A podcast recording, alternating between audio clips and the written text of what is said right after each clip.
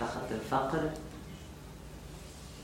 ظروف البطالة وتردي الأوضاع التعليمية وتفشي الأمية تفاقم المعضلات الصحية والأمراض المستعصية بسبب سوء السكن وإمكانيات العلاج والاستشفاء رغم تقديمات الأنروا ومنظمة التحرير الفلسطينية والجمعيات الأهلية الأخرى العاملة في المجال.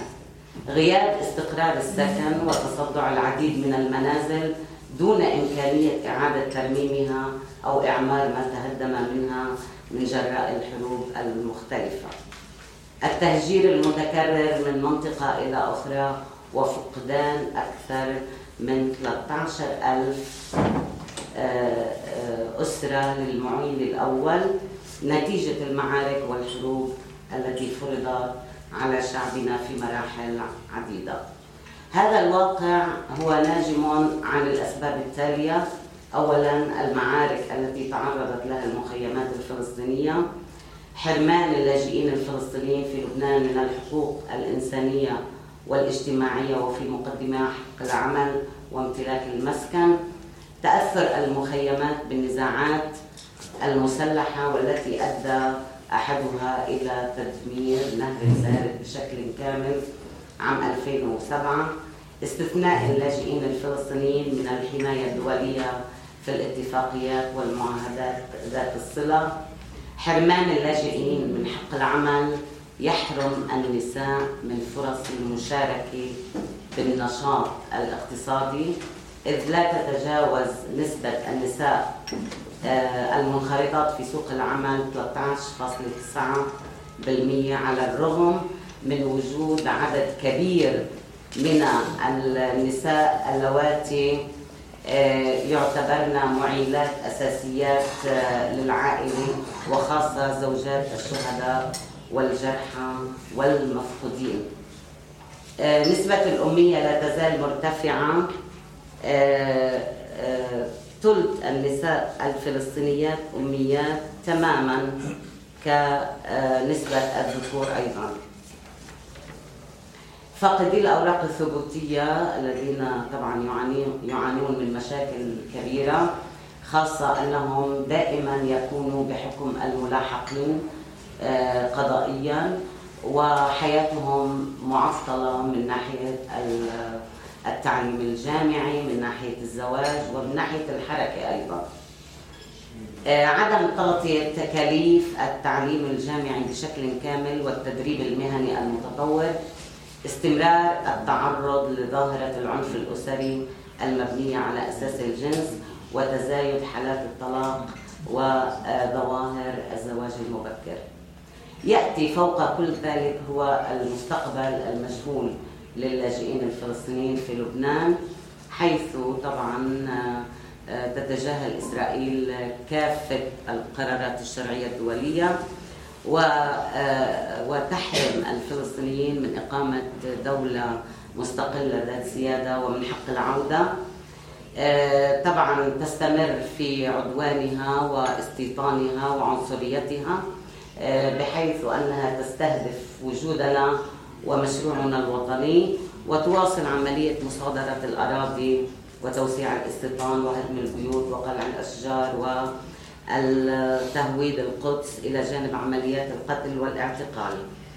الفلسطينيون في لبنان يعيشون حالة قلق وعدم استقرار على مصيرهم ووجودهم وهويتهم الوطنية فضلا عن حياتهم الاجتماعية والإنسانية.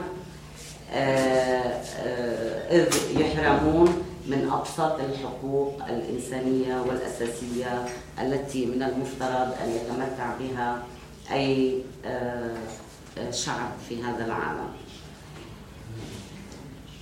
طبعا بدي أحكي شوي عن موضوع النازحين لأنه عمليا تعتبر نكبة ثانية طبعا بمفاهيم أخرى. آه، لأنه لا أنا ما حكيت كثير بعد. آه، طبعا آه، العدد يفوق 43 ألف نسمة اللي من النازحين السوريين الفلسطينيين إلى لبنان.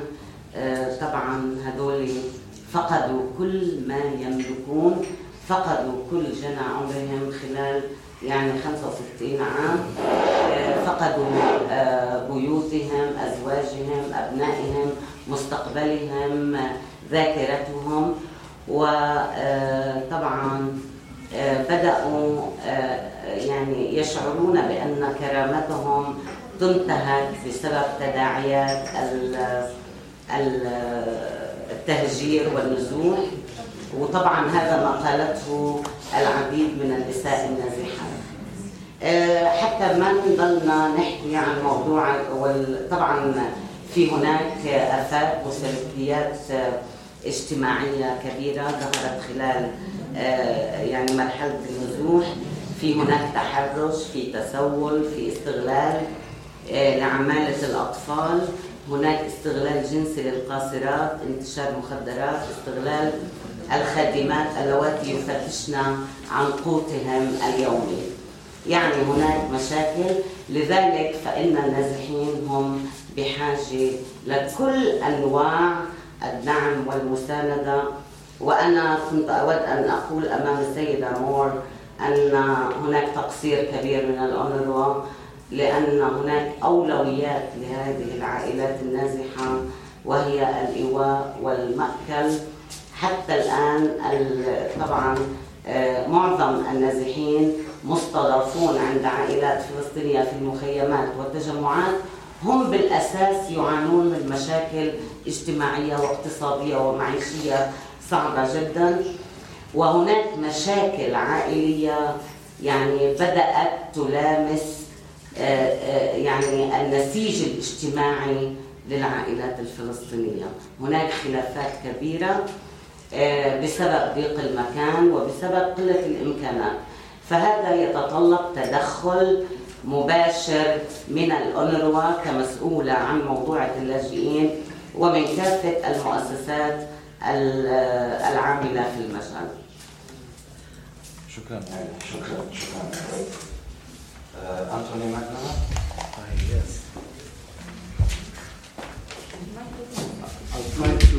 Uh, Anthony MacDonald, I'm the head of child protection and the Palestinian program at UNICEF.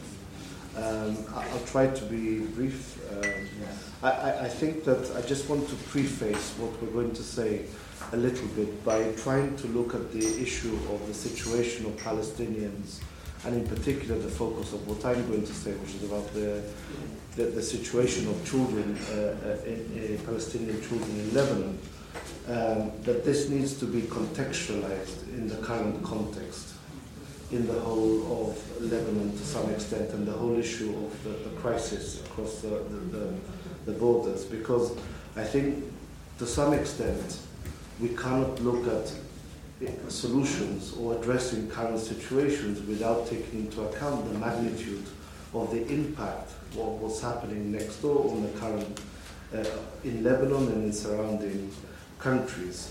I, I, was just trying to quickly do some statistics on what uh, the, the, director of UNRWA was saying.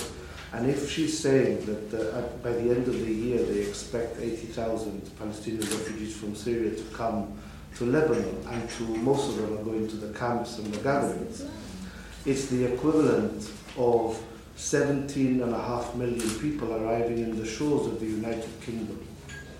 And if you extrapolate that to the US, you're talking about, I think someone said around the region of a quarter of the population turning up in, in the shores of the US. Now, this gives you an idea of the magnitude of the current crisis that's facing not only this country but the surrounding countries. And I think any uh, and it doesn't seem that this is going to disappear overnight. And so that when we look at the situation of Palestinian children and people, which are one of the most badly affected by this, uh, we really have to look at it as something affecting the whole country as well. Which is why, for example, under the previous appeals for this crisis, UNICEF was so much pushing to include the need to focus also on supporting Palestinians. Mean, host, we talk about host population, but Palestinians who've been here for a long time are also host in a way. And so it, And from UNICEF's perspective, we don't have a mandate for refugees, non-refugees. Our concern is about all children in Lebanon. And in particular, from an equity perspective, we look at the most vulnerable, that is the lowest quintile affecting across the board. And when you put that in the context of the current crisis, it gives you an idea of the magnitude of response and support that we need to provide. And, and, and this is evident from the speech that Valerie Amos gave the Security Council only a week ago about the magnitude of this impact. And I think it's difficult to have this discussion without acknowledging the scale of the impact of the current crisis. So leaving that to one side, and I'm glad to see that under the current response plan, uh, Palestinian refugees have been included in that appeal for the first time. And I think that that is an important achievement. And it's, it's an appeal which has been agreed to by, by all parties, including government and, and other actors. So I think we need to step outside the box and, and really contextualize the current situation and it's difficult to really disassociate the two, even though the problems of the Palestinians are historical. Um, I mean, I want to focus very briefly in the next five minutes on, on four main issues relating to the situation of children, in, in Palestinian children here. One is health, uh, the other one is education, uh, the situation in particular of adolescents, I think is worth highlighting, and uh, protection, in particular child protection. I think my colleague has been very eloquent in highlighting the, the, the, the needs and the situation of women and girls. So I won't touch that issue for the time being, but I'm glad she's touched upon it. I mean, in terms of health, very an overview. I'm not going to bore you with statistics because you can get that from a website and we can provide it to you if you need it. But basically, in terms of health, one of the two main issues, which I think may have been touched upon, is in terms of the right to health, is the issue of infant mortality rates. And, and I think although there has been a lot of progress in terms of uh, the, the improvement of uh, infant and child mortality rates have dropped significantly in the past few years or in the last 10 years, the issue is still problematic in the Palestinian community. And in part, uh, uh, the infant mortality rate used to be around 17 in, one, in 1,000. And of these, uh, 15 in 1,000 were newborns under 20 days, uh, which raises issues about neo- neonatal mortality rates still being high. And that goes to the issue of the right or access to suitable services to be able to support uh, people uh, and uh, children and mothers in camps in, in this situation. I mean, the other issue which we would like to highlight is this issue, I think, indicated by, by the director of UNRWA, which is the malnutrition indicators. Uh, in Palestinian children, it's quite uh, striking, uh, with results showing that around 13% of children are severely or moderately stunted, i.e., they're too short for their age, which means that issues of, of right diet is becoming a huge issue. There may be small issues in the context of other things, but they're important uh, in terms of what we like to look at as, as in, in, in UNICEF as the ability not only to for children who have the right to s- uh, safety and protection, but also well-being and development. And this is a fundamental right as well. And these are indicators which are important in terms of having to address that. Uh, and, and I think one of the major issues, which again was alluded to, is this issue of anemia among children under one year old that is still a major health problem, part of it due to, again, a lack of basic suitable services for, for women and, and lactating mothers. Um, um, I mean, turning very quickly now to the issue of education. I mean, it's a huge issue, but I think I, actually there are some successes and some not so great successes. I mean, for example, if we compare Lebanon, the situation in Lebanon to Jordan and other countries such as uh, uh, Palestine, and we talk about primary, secondary education. I mean, for example, here many uh, children benefit from secondary education, which they don't in other countries. But still, the, thing, the, the main point to highlight here is the high rate of dropouts and those who have to repeat, particularly amongst 13 to 17 year olds, which are highest among the adolescent population. Um, so there's a need to, to, to focus on this and look at ways of improving the situation for uh, schooling and education for adolescents in order to reduce the level of dropout and to increase the level of retention. And again, this is partly due to a lack of services and available opportunities. Uh, one of the major gaps, in fact, that we have highlighted in the whole system for Palestinian, uh, fellow Palestinian children is the issue of kindergarten. It may seem insignificant, but it isn't. Why? Because uh, there are studies which have shown that actually uh, those children who attend kindergarten who benefit from it are likely to uh, have a greater chance of uh, completing their education. So the lack of available opportunity, UNRWA doesn't cover that at the moment. A lot of the NGOs are providing that service, but it's severely limited. But uh, uh, uh, that is severely also contributing, or it's contributing at least, not severely, but it's contributing to the issue of retention, uh, among other things. So I think that's worth highlighting very briefly here. Um, and again, I think what was alluded to by some of the colleagues around this table is that a huge percentage of the population, both in and outside of the camps, are actually adolescent boys and girls. And amongst all the general issues, challenges which have been highlighted, I think again there are there is work that we as UNICEF, NGOs in particular, and UNRWA are trying to put in place to address the needs of adolescents. But clearly, the lack of available opportunities on life skills-based education, vocational training program, economic opportunities severely affect youth.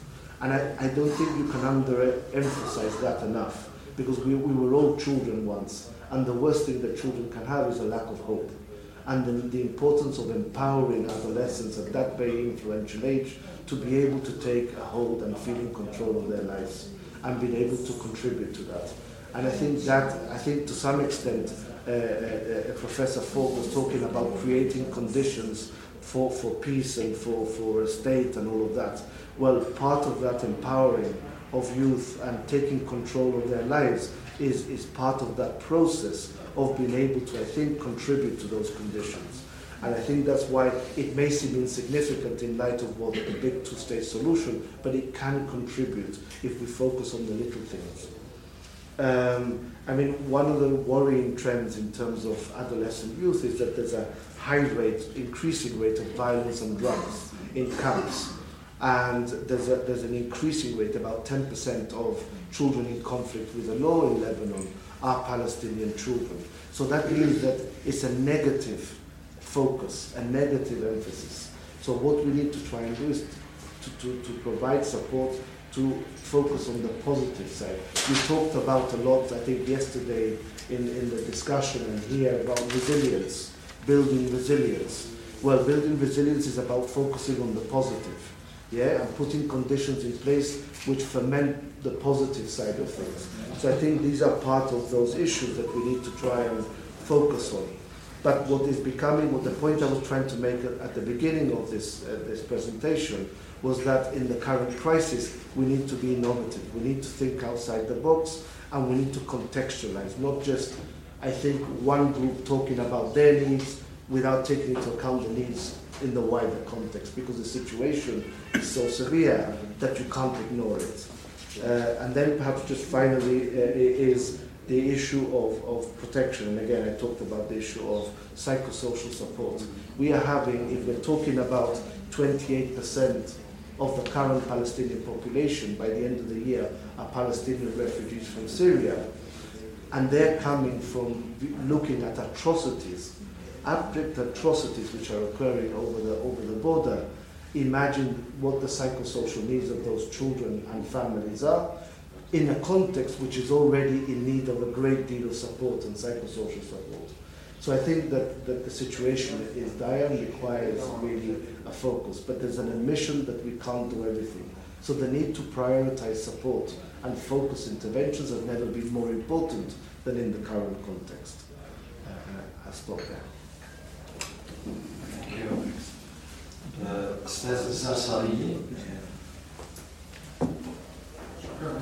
مختصر جدا بالنسبة للناقش يعني حتكون ثلاث ملاحظات سريعة أول ملاحظة إذا كان بدنا نوصف النظام يعني بناء هشاشة حول الفلسطيني فليس هنالك حق مكرس بس بالمقابل ما في تنفيذ للمبادئ.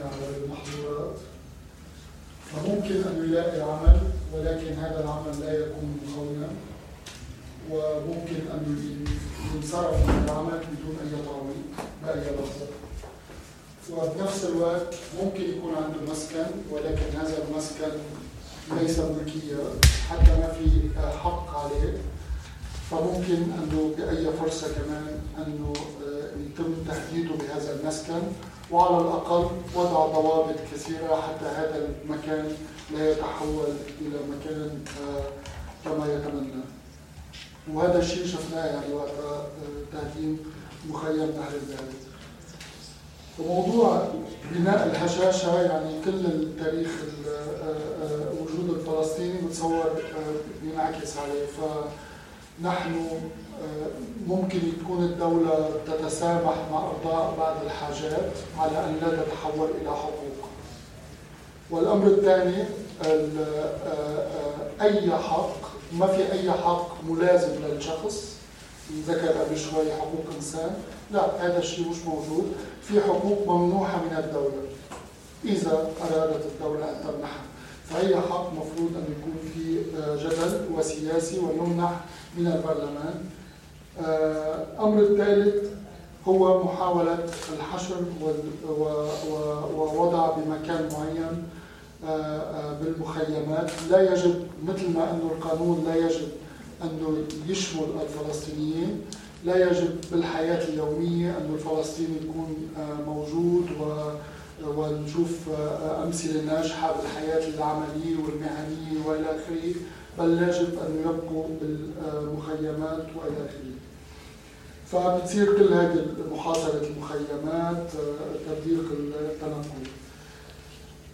هذه الهشاشة هي الوضع بتصور التوازن اللي اخترعه النظام اللبناني ما بين أمرين ما بين الإيديولوجيا السياسية القائمة على رفض أي حق مدني للفلسطينيين لأنه خطير على البلد لأنه اندماجه بالبلد ممكن أن يسبب مشاكل.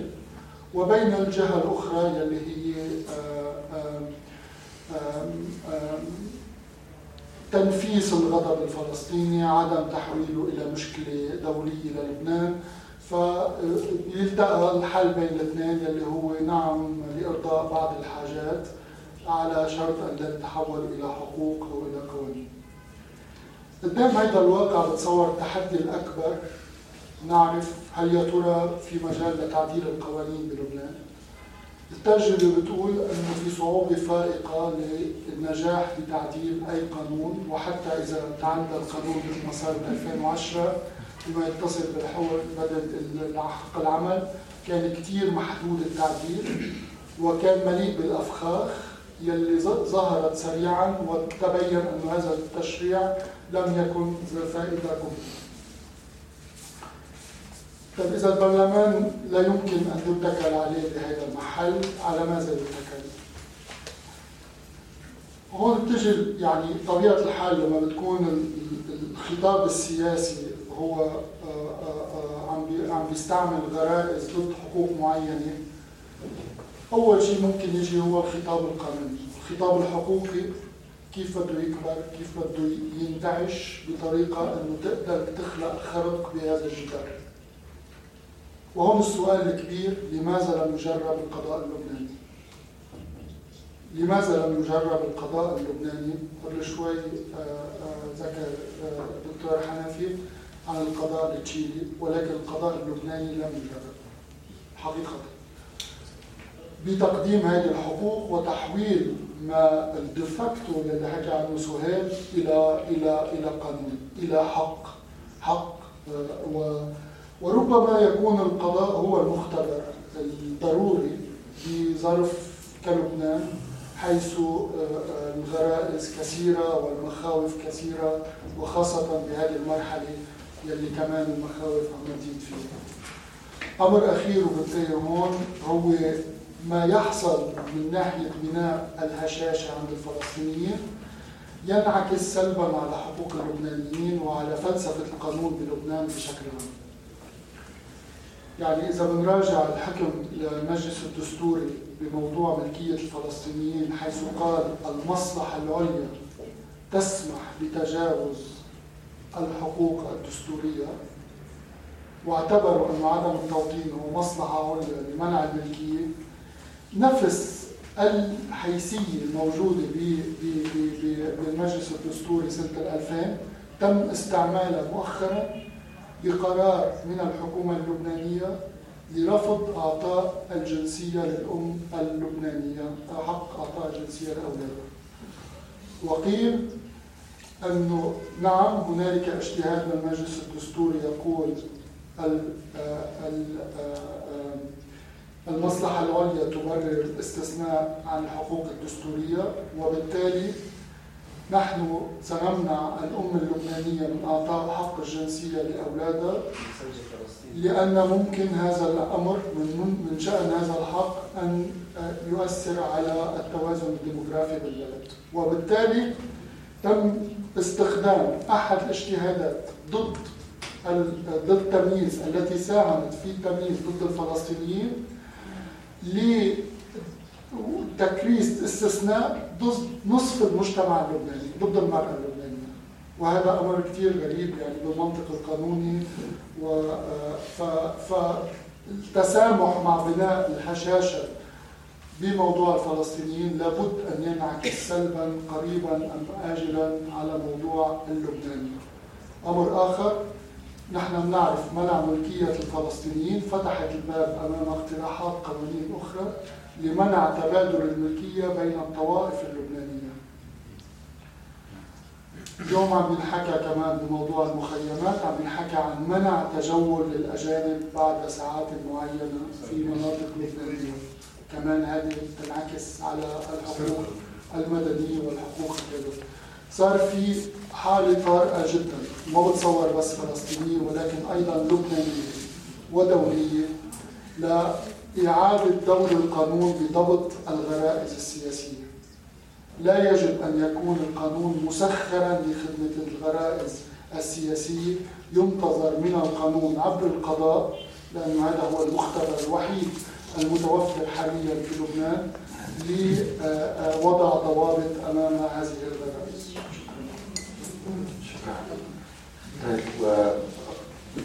ممكن نفتح باب النقاش. آه، عندنا للساعة آه، واحدة آه، مضطرين نوقف ساعة واحدة فبالتالي خلينا تكون مداخلات قصيرة. ما تتعدى إذا ممكن دقيقتين ويلي بدهم يحكوا يقولوا اسمهم شكرا تفضل. مروان عبد العال جبهة شعبية تحرير فلسطين. دقيقتين. اولا يجب أن لا ننسى أننا نحن ضحايا آه، سياسة الاستحالة. امبارح الدكتور حكى عن سياسة الاستحالة. هذا على صعيد كل شيء أيضا بلبنان بنفس المستوى. اولا أن لا ننسى أن جذر المشكلة هي إسرائيل وهي اقتلاع هذا الشعب. وبالتالي احد أشكال الاستحالة أن إسرائيل لا تعتبر ويبدو المجتمع الدولي أن هذه المشكلة هي مشكلتها. هي مشكلة الدول المضيفة. هذا واحد من أشكال الاستحالة. الشكل الثاني من أشكال الاستحالة أن الدول المضيفة أيضا لا تعتبر ان هذه مشكلتها. وبالتالي نحن جزء يصير من خطر ديموغرافي عليها وقافه هذا واحد. النقطة الثانية مش شرط بس فقط يعني أزمة الهوية اني اني أنا أنظر لنفسي، أنا مرات بكون أمام إشكالية، فلسطيني أمام إشكالية، جيل موجود الآن بالمخيمات امام اشكاليه، كيف ينظر إليه؟ من هو؟ من هو؟ يعني هل هو غريب؟ هل هو أجنبي؟ هل هو عربي؟ هل هو نازح؟ هل هو لاجئ؟ هل هو عنصر مشاغب شقي؟ في مليون نظرة وحتى القانون اللبناني أنا ما بعرف إذا أجنبي مفترض ينطبق عليك كثير من المسائل اللي علاقة بالأجانب قد تكون ميزي مش دليلها فلسطين مش واصل لها فهذه كمان مسألة يعني بعتبر إنه قضية من هذا الجانب الجانب الآخر الأخير يعني بهذا النقطة حتى لا أطيل. إحنا أمامنا حقوق اللي هو حق البشر بالكرامة حق الإنسان بالكرامة. ولكن يجب الا ننسى أيضا إنه في لنا حق وطني له علاقة بحقنا في فلسطين. يعني هذه المسألة كمان يجب يظل يظل هذا هو الأمان الرئيسي يعني في الحديث في هذا المجال شكرا.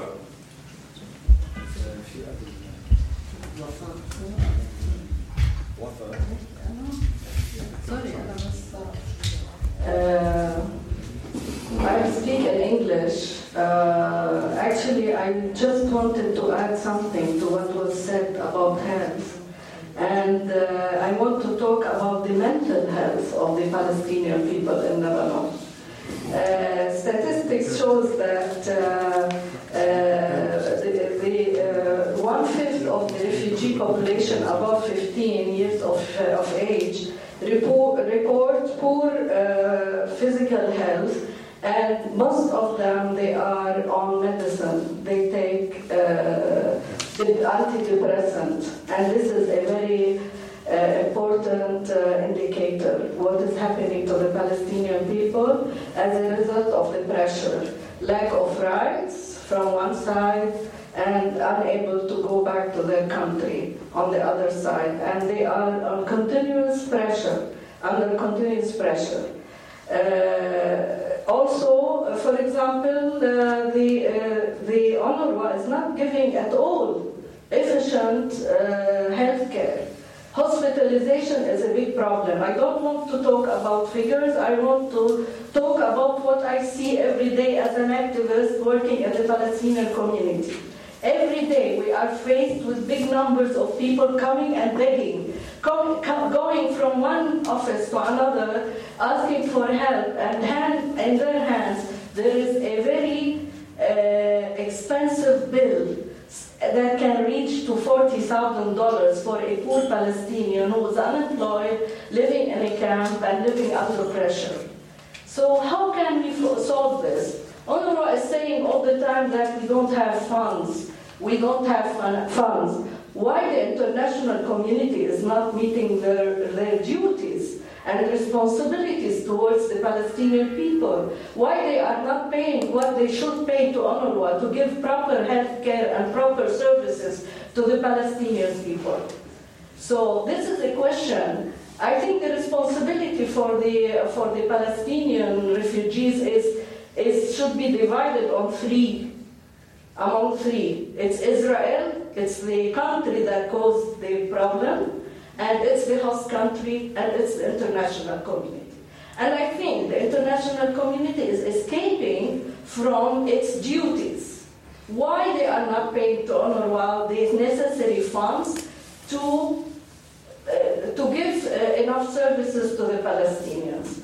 You know, we, we shouldn't we should not keep on blaming Lebanon. We blame Lebanon are dealing with the Palestinian in a racist way. They are not giving rights, they are they are escaping from uh, their responsibilities. But at the same time, I blame the international community. So the reason all the time UNRWA is saying we don't have funds, we don't have funds. And now with the, with the refugees from Syria, all the money is pouring to UNHCR while UNRWA is not getting money. Why is that? Why this discrimination from the international community who is supposed to believe in human rights and dignity and all the nice literature that we read, uh, we read about? Sorry for trying to be a little bit aggressive, but I'm talking as a human being and seeing the suffering of the people every day. I thank Mr. MacDonald for talking about the youth. Youth can cause an unrest in the country and unrest for all the all the region because it, in the Human Development Report it was talking about the issue of education and unemployment for youth that they were the cause of the regional uh, uprising. So uh, our youth they are distressed they, they, they lost hope and they are demoralized and they don't see any, any future for themselves. So uh, UNRWA is, is if, if a student uh, uh, you know do not, do not succeed uh, two years consecutive years they throw him out of the school and then they talk about come to solve the problem of the dropouts you can refer him to vocational training, you can find the reason why he is not succeeding. And UNRWA by itself, the schools are not a very good place for students to study with. The, the students are, over, these classes are overcrowded and, uh, and it lacks the minimal requirements for a student in any normal school. Uh, I will not talk more about, the, uh, about